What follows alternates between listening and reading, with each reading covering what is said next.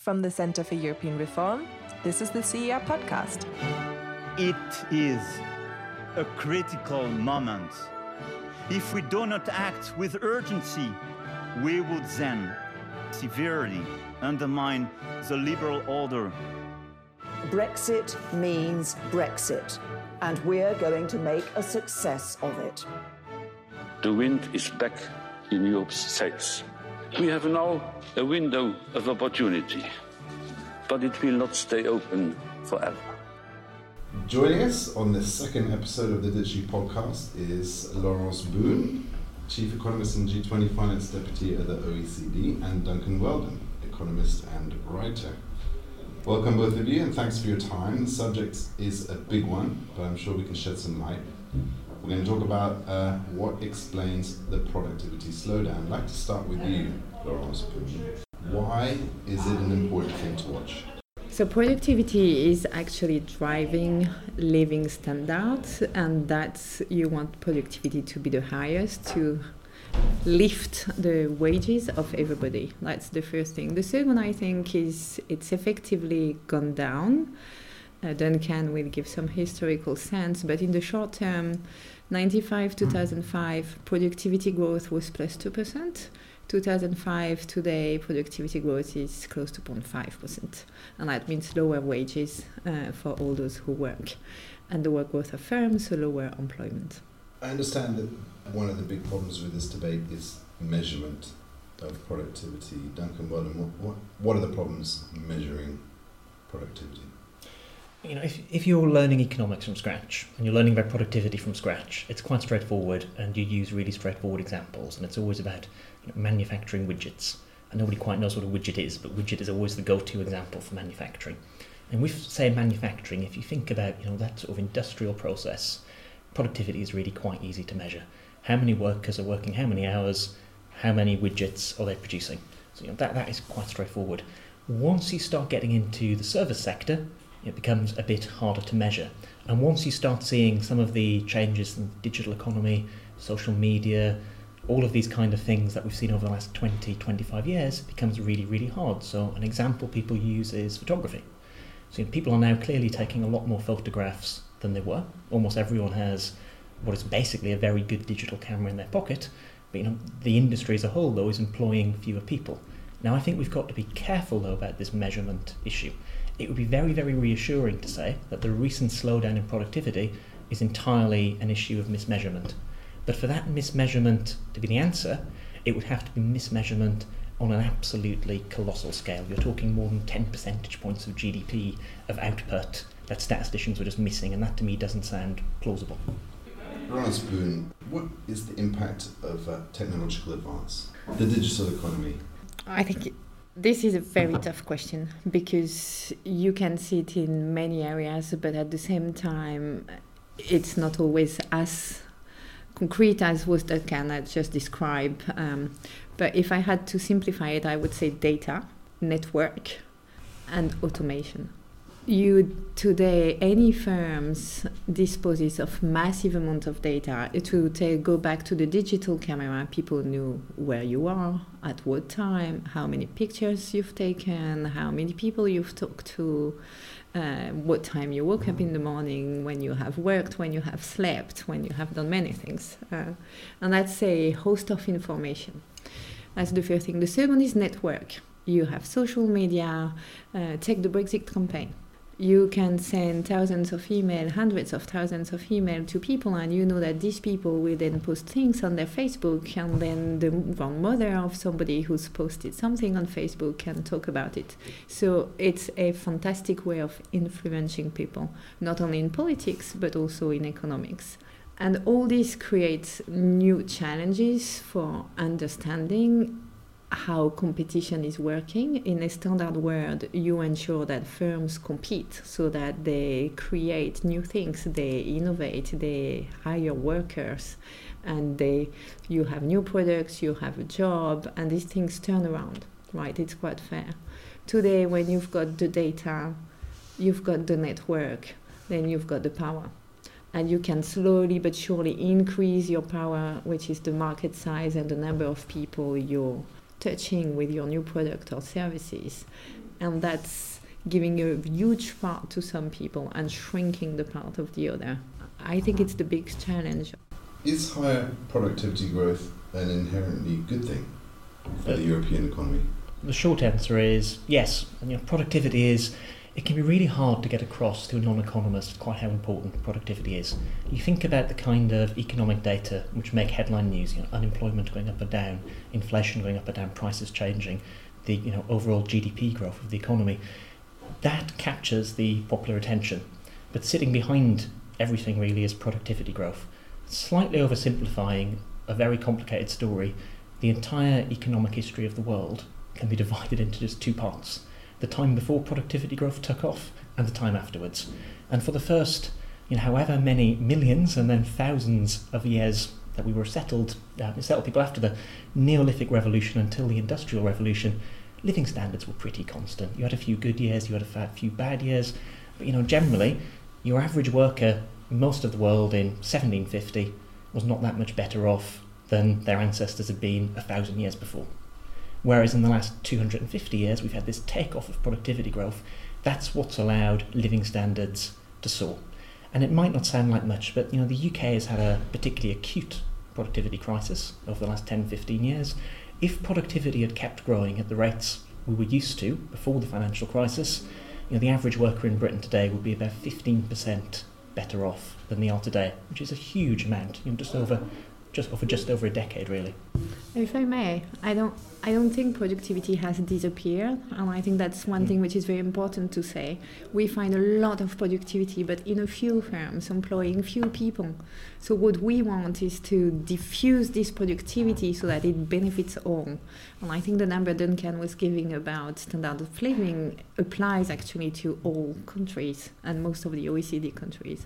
So the crux of the matter today is that why is it that in some firms you have super high productivity, but in other firms you don't have it? And what can we do to make sure that all firms catch up with this productivity?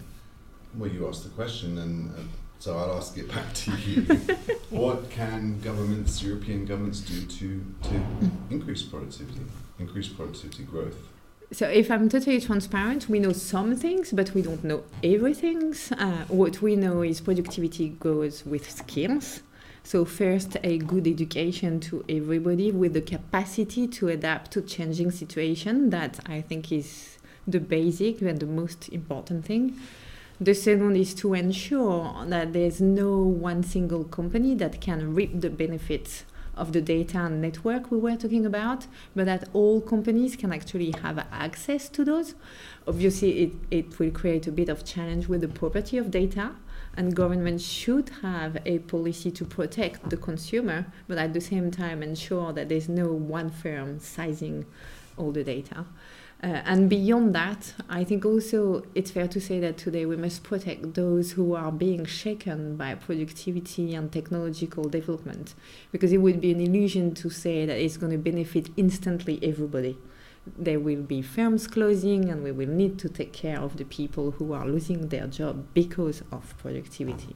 Laurence has talked us through some of the, the, the things that governments can do. Is is globalization making it harder for governments to advance and to grow productivity or easier? I think Laurence has been very honest there that we understand what many of the drivers of productivity are, but we don't understand how important some of those drivers are over time. And if you ask any economist for a question of how we boost productivity, you can get a whole laundry list of things which will be helpful, but we don't know which is the most important. Globalization is a, is a tricky one. Um, it's almost certainly overall been good for productivity growth. Exposing firms to international competition weeds out the worst firms to start with, you know, it weeds out the worst firms in the domestic economy. And secondly, it gives even in a small country, smaller firms the chance to scale up their production by selling globally. So, in general, productivity growth is helped by openness. I think one, I'm not going to say caveat, but one perhaps complication to that is one could make the argument that one consequence of globalization over the last uh, 30 or so years has been to increase the power of capital relative to labour in most countries. Because capital can be global, and this is not about immigration. You know, you can be exposed to Chinese competition without any Chinese people moving to Europe. Um, happens in a lot of sectors, and perhaps, just perhaps, weaker labour bargaining power has helped hold wages down, and perhaps, and again, conjecture here, if a firm is not facing wage pressure, if they can get workers cheaply, maybe they have less incentive to invest in the kind of improvements in productivity which we used to see. So I think there is a double edged thing there. Traditionally, globalization, more competition, more trade boosts productivity, but I wonder if we're seeing an effect on labour markets which is slightly different. I think, if I may add, it's the combination of globalization and technology which has actually contributed to lower the labor share. Uh, at the OECD, we've done some study where, and with all the caveats that Duncan was highlighting, but roughly you could attribute about two thirds of the decline in labor share to technology and about one third to globalization. They, they are both intertwined. The good side of it is effectively, as Duncan was saying, competition is good, it stimulates innovation, and trade also diffuses new ideas and new technology. But at the same time, when you couple it with globalization, some you know lower skilled people uh, then can become more expensive and being replaced either by automated machine or by cheaper labor elsewhere. There was some discussion in, in, in, the session upstairs about the impact of financial markets on productivity and short termism and shareholder structures. How, how do you see that developing? Is there, and is there a way for governments to manage that process? There is, there's an argument that's been made increasingly, including by, I mean, recently Andy Haldane, the chief economist at the Bank of England, that if we look at you know, the behaviour of firms and what they do with their profits, compare what firms do today to what they did in the late 70s, in the late 70s, much of those profits were reinvested back in the business in you know, traditional capital expenditure, new plant, new equipment, training, etc. Whereas now increasingly that money is a high portion of that money is paid back to shareholders, either dividends or buybacks. So maybe we've got this short-termism. Maybe there is now firms are more incentivized to look after their shareholders in the short term rather than investing for the long term. I mean, it's certainly plausible. We have seen weaker business investment. I think we have to be careful though because we're seeing similar trends. I mean, not just in what you might think of as traditional shareholder dominated capitalist Anglo American societies, you're seeing similar trends in countries with a you know more stakeholder model of corporate governance. So mm. whereas I think there probably is something in this, I don't think you can say that's the you know with all of these things, I don't think we can pinpoint one cause and say that's what's caused productivity to slow. Ross, would you agree with that? I, I, to a large extent, I agree with what Duncan was saying. What I would add is a lot of investment today is in intangible assets. Uh, and what makes the difference between a very a highly productive firm and a low productive firm is investment in those assets. So what do we mean by intangible asset? It's data, it's algorithm, but it's also organizational skills, managerial skills, um, and all this. I mean, to get back to what we were saying earlier, we don't really know how to measure it. To be frank, we don't know how to measure intangible capital, and we don't know. So you know when when you were in a traditional firm, you could borrow money and you put down the building as a collateral. Today, intangible assets, you don't use that as collateral. So there are a host of new things that we don't really tend to assess or evaluate effectively. What's the impact of the, of the winner takes all companies issue? Well, I mean, this is an argument, isn't it, that we're seeing a, a new development in how competition works, that we're seeing the classic example would be Amazon or Facebook, you know, these big digital firms who get an early first mover advantage, um, can then colonize pretty much the whole market. The barriers to entry become very high. You know, it's very hard to launch a competitor to Facebook tomorrow, given you know, the, the data Facebook has built up and controlled over the past um, 15 or so years. So you see this sort of diffusion of returns. You see these few really highly productive firms, and then nobody else can catch up to them. Um, so the basic problem. So, I mean, it starts leading you into interesting things about how we should think about competition policy. You know, I think our competition policy. I mean, one way I always think about it, it's a lot, not all, but a lot of competition policy over the last sort of 20, 30 years has had the guiding principle. Let's look at the impact on the consumer. So, you know, we look at say the utilities sector and we say, are, are, are consumers getting a fair price for their energy, or are consumers being ripped off by retailers? Mm. And so if they're not, then we sort of say, well, things are okay. When you're looking at Facebook, which is giving away its product for free, I mean, it's hard to say there is a consumer issue there. I mean, for consumers, Facebook is excellent, but maybe there is another economic problem with that business model, which we really need to think about competition policy to that extent as well. Would you would you agree with that, Laurence Is there anything that, company, that, that governments can do to break up a Facebook or break up an Amazon and boost productivity in that in that way? Well, actually, I totally agree with the description, and I think this creates two challenges one at the national level and also one at the international level.